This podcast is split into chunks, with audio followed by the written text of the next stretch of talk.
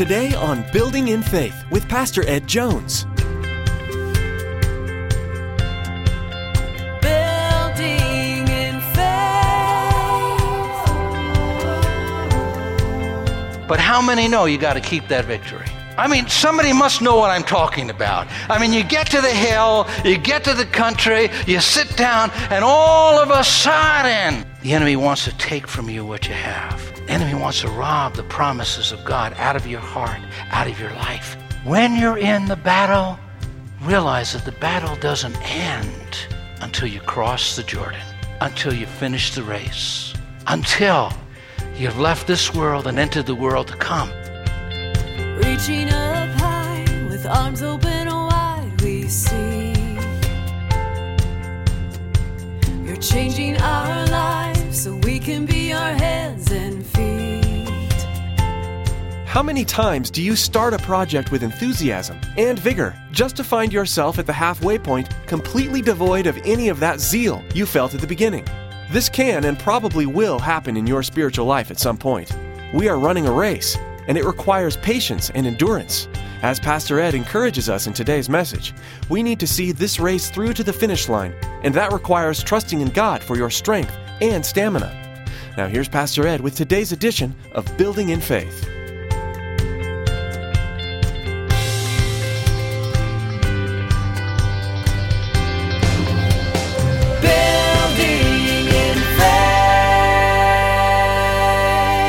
Someone outlived Joshua. It was Caleb. He was an elder in that community. He was a man of faith, and he instilled faith into his children, so much so that when his daughter was married and she had her dowry, and Othniel, her husband, had received that dowry, she said, Listen, ask my father springs of water, because there was about four inches of rain every year in that area. So they needed the springs of water, upper and lower springs. And she came with a boldness, what with the humility. She was on a donkey and she came and she said, Let me have those springs of water. And her father Caleb granted that. There was a tenacity of faith. We instill faith in the lives of our children, in the lives of those around us, in the lives of people that we influence. When we go through the hard times and we still believe God, when we see the giants and say, God's bigger than the giant. And see, that's what's happening in the story. You're seeing this beginning, and they're beginning well. Joshua has died, and the work of God doesn't die with any man. Moses dies, and then Joshua comes. And Joshua dies, and then God's still working. That- That's all through history. So here, you have this godly people beginning to seek God, and God gives them direction, and God gives them a testimony from the king. Yes, this is the rightful retribution. And then there's a godly family, the Caleb's family there. And whatever you start going in God's direction, there's, there's going to be testimonies in your life, stories in your life, stories of faith, how God has answered prayer, how God has delivered, how God has spoken, how God has helped. That's why time and time again, as we've went forward, I went backward with the church, uh, going back to remind us what God did in the past so we could meet the challenges in the present. You look at your journey and you realize, God, you met me there. You helped me in this hard place. You'll help me in this place. But what happens now is there's a fly in the ointment, and it just ruins things. In verse 19, the Lord was with the men of Judah. Notice he's with them. They took possession of the hill country, but they were unable to drive the people from the plains because they had what? Iron chariots. Oh, iron chariots. I mean, that must have seemed formidable. And it was. I'm not meaning to minimize it. But then look what happened to the Benjamites. However, they failed to dislodge the Jebusites. And so they were living together until the days of David. That's what it indicates until the time David changed and fully conquered Jerusalem. So here you have Judah and the Benjamites both faltering. Does anybody remember that verse about chariots in the Psalms? Some trust in chariots, some in horses, but we trust in the name of the Lord our God. See, what happens is they begin to forget that God is God of the mountain and the God of the valley. He's the God of the big paycheck and he's the God of the small unemployment check. Uh, he's God when you're sick and He's God when you're healthy. He's God when you feel like you're walking in success, and He's God when you feel like you're tripping and falling over your own feet. See, He's God all the time. And see, what happens here is they have to be reminded that God is God. Just turn a few chapters ahead. Go a few chapters ahead. You find a woman. Her name is Deborah. She sees chariots. There's 900 of them. No problem. She saw God. It's not the size of our problems, it's the size of our faith. It's not the circumstances that we face. It's the faith in God that resides within our heart that enables us to go forward and not to come up against the wall and feel like that's it. So, what happens here is they fail to remember God is God all the time. And you see that the divine directive is partially fulfilled. Incomplete obedience is the fatal flaw to complete success. When we partially obey, we partially succeed. It is not easy to win the victory. You have to fight, you have to get in the battle. Sometimes you have to get your hands dirty. Sometimes you have to pray. Sometimes you have to fast. Sometimes you have to read the word and meditate on it and quote it to yourself. Sometimes you got to let yourself speak to yourself when you begin saying to yourself, hey, why not trust in God? Why are you so discouraged? And you begin to talk to yourself and begin to speak faith into yourself. Have you ever been there where you have to begin to say to self, self, you need to listen to God. Self, you need to live in the word. Self, you need to look to the Lord. Now, don't let unbelieving self defeat believing self. Uh, some people, the moment they get up in the morning, it's going to be a bad day. Oh, I feel the aches. I just know it's not going to work out well today for me. And then they get home at night, and then if their spouse won't listen to them, they go in front of the mirror and complain to themselves. I mean, it just, it, never ends. And so you got to walk in faith. You got to walk in belief. You got to trust God that He can take you and you can go and accomplish what He wants you to accomplish in your life, and you can take the promised land. See, He promised us a promised land. He said you're going to occupy it. But occupying it sometimes is harder than getting there. I mean, you get there at a youth rally and you feel the presence of God at these altars and you feel the power of God and you walk home and man, everything has changed. But how many know you got to keep that victory? I mean, somebody must know what I'm talking about. I mean, you get to the hill, you get to the country, you sit down, and all of a sudden, the enemy wants to take from you what you have. The enemy wants to rob the promises of God out of your heart, out of your life. When you're in the battle, realize that the battle doesn't end until you cross the Jordan, until you finish the race, until you've left this world and entered the world to come. And so it's important when God gives you a directive. Well, God, it's, it's a little hard. How about negotiating on it, Lord? And, and partially fulfilling it becomes an incomplete success and it becomes a burden. I mean, I had planned to come back on Thursday of this week. We were in Florida on vacation, just had a wonderful time, and except for Thursday. We were up early in the morning and getting everything packed, went to the airport, and uh, got there, and plane was going to be delayed. It was 10 o'clock. It was supposed to take off, and it I think it started off at 1:10. I said, all right, a few hours wait, I could read, you know, I could study, you know. And then it went on a little while, got close to one. I was getting happy, you know. I said, good, good, get ready to go. And then they, they moved it to 140. And oh, it was a little bit longer. Then they moved it to 210. See, the delay had been because it was fog in New York on Wednesday morning early. I didn't know about that. Anyway, so there was fog, and somehow the plane wasn't on time. And then the co pilot didn't show up. And so I said, you know, this might not be a good flight to get off. I felt like I was in a twilight zone or something, you know. So, so it's four o'clock, finally, 4.10, and, and uh, there's a big crowd of people. All these people up at the desk and the people trying to calm everybody's nerves. Now, I wasn't at the desk. You know, my wife and I were sitting. We were calm, praying, but calm. and so they, the word gets back to us it's a 50 50 chance that the flight will happen. And so nearing on five o'clock, and I said, "Oh Lord, I hope this doesn't happen."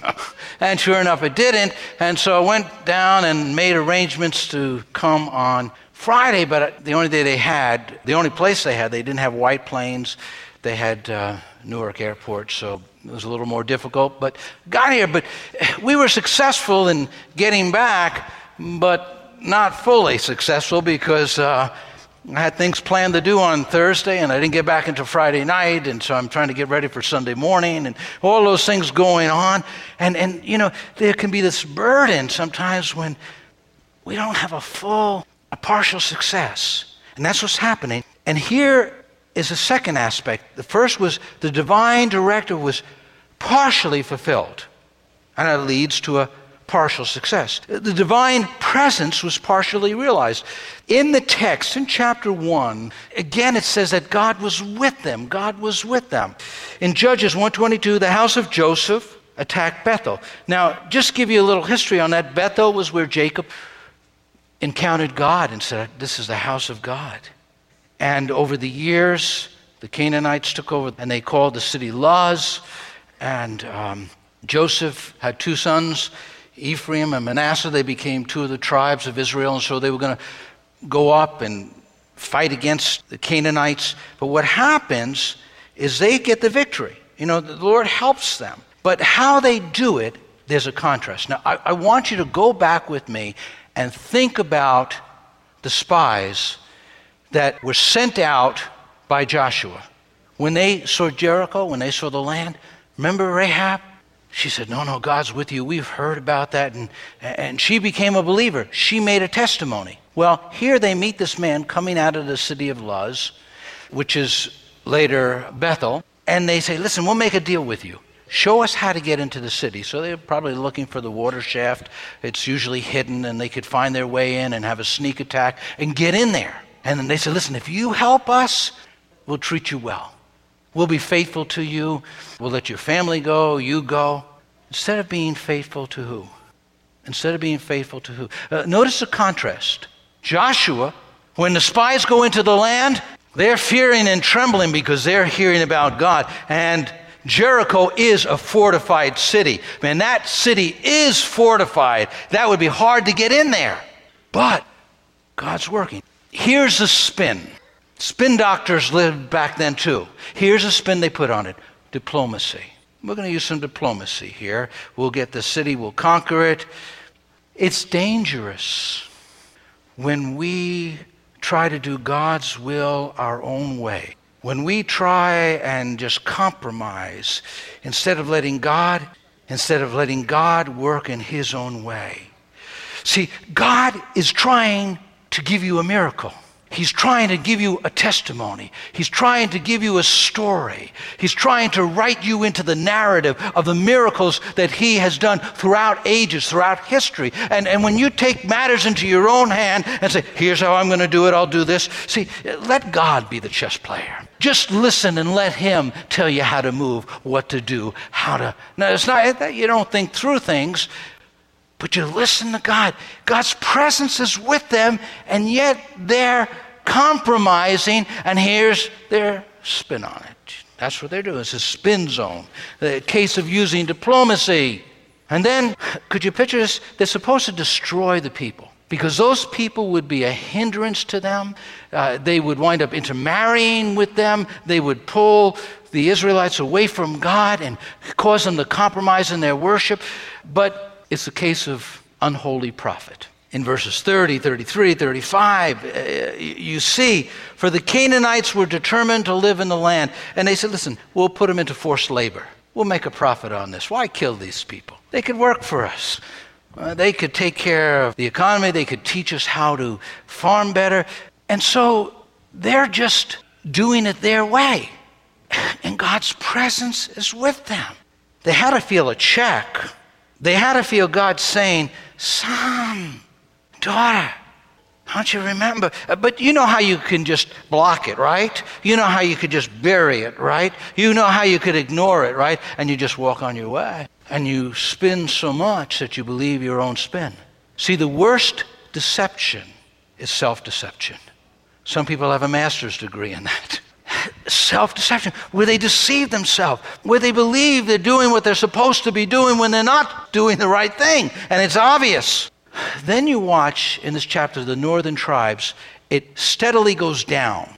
I mean, one after another, they can't get the Canaanites the, out of the land, and it just gets worse and worse. I call this the domino effect. It's like a domino.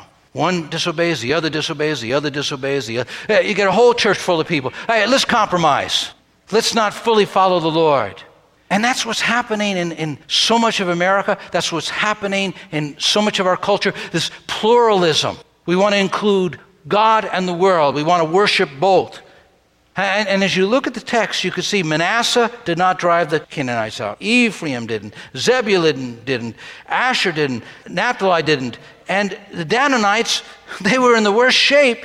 Uh, the Amorites controlled, or they were Canaanites.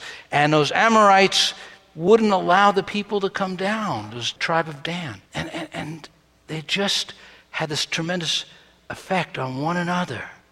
You have a man or a woman praying through and walking in the victory. And watch what happens. It encourages their friend. You're convicted. See, sometimes we're pulled away from God by the company we keep. They pull us down into gossip. They pull us down into unbelief. They pull us down into a critical spirit. They pull us down into compromise. There are other people that pull you up. They tell you how God is so faithful. They quote scripture to you.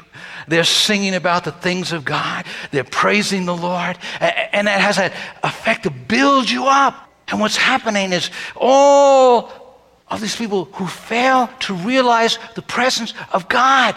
See, God can be with you and you don't even recognize it. God can be with you and you don't even feel it. God can be with you and yet you simply ignore it. He, he said, I'll never leave you. I'll never forsake you. Lo, I'm with you to the end of the ages. Sometimes we become calloused and hard and stiff necks so we can't see it, feel it.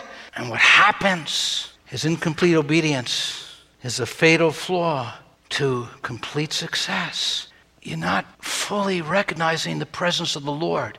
You could be the greatest spin doctor, and people can believe the stories. But when you stand in the presence of God, everything unravels. And there the naked truth is.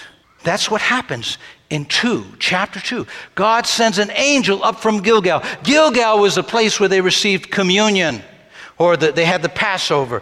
Gilgal was a place where they were learning to eat the strong fruit and meat of the land. Gilgal was a place where they were circumcised. Gilgal was a place where they prepared to take the land of promise under Joshua's leadership. And so an angel comes up from Gilgal, that place where they made the covenant with God, and that angel journeys up to a place called Bochim.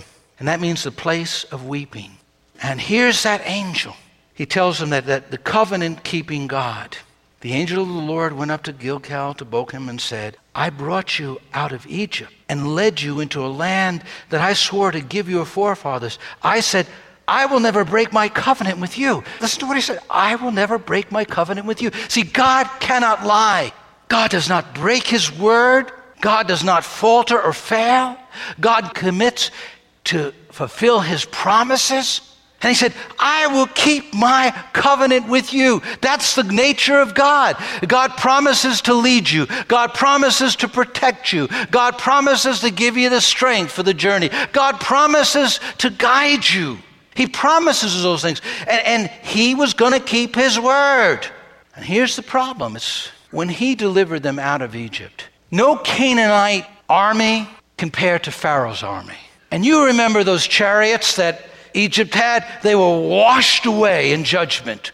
God said, He's saying, if I did it in Egypt, I could do it in the promised land. See, if God did it when you were 20 years old, or 30 years old, or 40 years old, if God did it when you were first saved, can He do it today? Can He work today in your life? He said, God, you've opened doors, or God, you've made a way, or God, you answered prayers. See, God can do what He says He will do.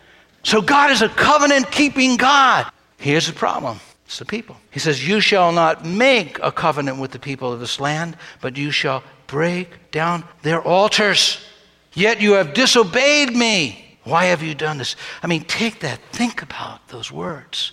you shall break down their altars. See, he looks and he sees that they're compromising and they don't have victory because it's not so much a natural problem as a supernatural problem. Because when the relationship is right, and we're walking in the Spirit and walking by faith, and we are fully trying to follow the Lord's directives, and we are aware of His presence. What happens in your life and in my life is we begin to walk in victory after victory after victory after victory after victory. We are more than conquerors through Christ who strengthens us. And what's happening here, God looks at them and says, You have disobeyed me. They didn't see it. They believed the spin. Notice he said, uh, they were saying we couldn't do it. God was saying you wouldn't do it. Oh, we can't do it. It's too tough. Look at those chariots. Hmm, I remember some chariots. They were washed away in judgment. And Deborah would remember those chariots. And that woman of God with faith saw those chariots dispersed. Why have you done this? Have you ever sat back and the Holy Spirit says, Why have you did why did you do that? Why have you done it? where he'd get you in that place where he could speak to you and perform surgery on your heart and mind and soul and spirit. See, the book of Judges is a downward spiral, further and further and further from what they should be, where they should be, what should be going on in their life. And God wanted to stop it. The covenant, the consequences. Consequences of a broken. Here's where I tell you, you're not going to be able to drive them out before you. They will be thorns in your side. Their gods will be a snare to you. What he's saying is, is the road is going to be so difficult. It's going to be a setup. It's going to be hard. It's going to be a snare to you, to your children. And what happens? When they hear this, they begin to weep out loud. They call on the Lord. They offer a sacrifice.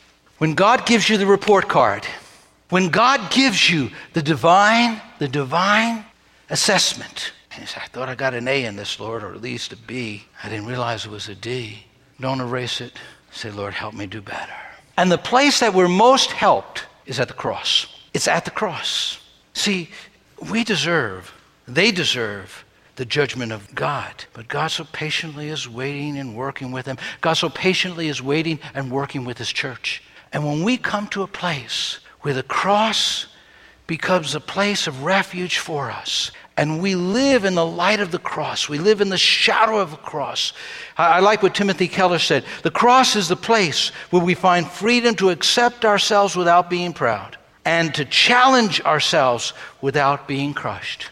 Because when you go to the cross and you, and you see the price that Jesus paid for sin, and you realize, oh Lord, I'm a sinner, it could crush you. But then you realize He was crushed for your sins. He was bruised for your iniquities. He was broken. And the more you cling to that old rugged cross, and the more you see the price your Savior paid for sin, the more you abhor the sin, and the more you're able to follow His directive and recognize His presence. God said, The land's yours, occupy it. But they failed. That's the story of so many throughout the centuries. These things are written for our admonition, for our learning. Sometimes we need to be like Judah was at first with the Simeonites. We need to be able to say to our brother and sister, Help me. Because sometimes some battles are only won in the context of community. But we humble ourselves and we say, God, I want to do your will. And when you stay at the foot of the cross, and you recognize what Jesus has done, that's your victory. That's your strength.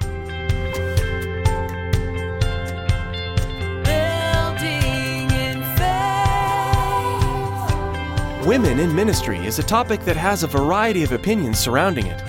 The book of Judges highlights a particular woman who is not only a mighty warrior, but a wise leader in the nation of Israel. Through this study, Pastor Ed will share with us the important role that women play in the body of Christ. And this is only one important truth we'll learn as we study the book of Judges. To learn more about building in faith, or to get a free copy of today's teaching, simply log on to buildinginfaithradio.com. That's buildinginfaithradio.com.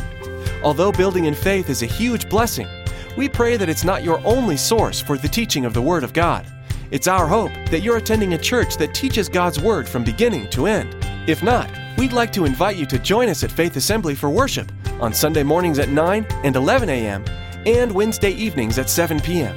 For service times, driving directions, and more information, log on to buildinginfaithradio.com and follow the link to Faith Assembly. Or feel free to give us a call at 845 462 5955. Well, that's all the time we have for today. You've been listening to Building in Faith with Dr. Ed Jones. Please join us next time as Pastor Ed continues teaching verse by verse through the book of Judges, right here on Building in Faith. Your word restores.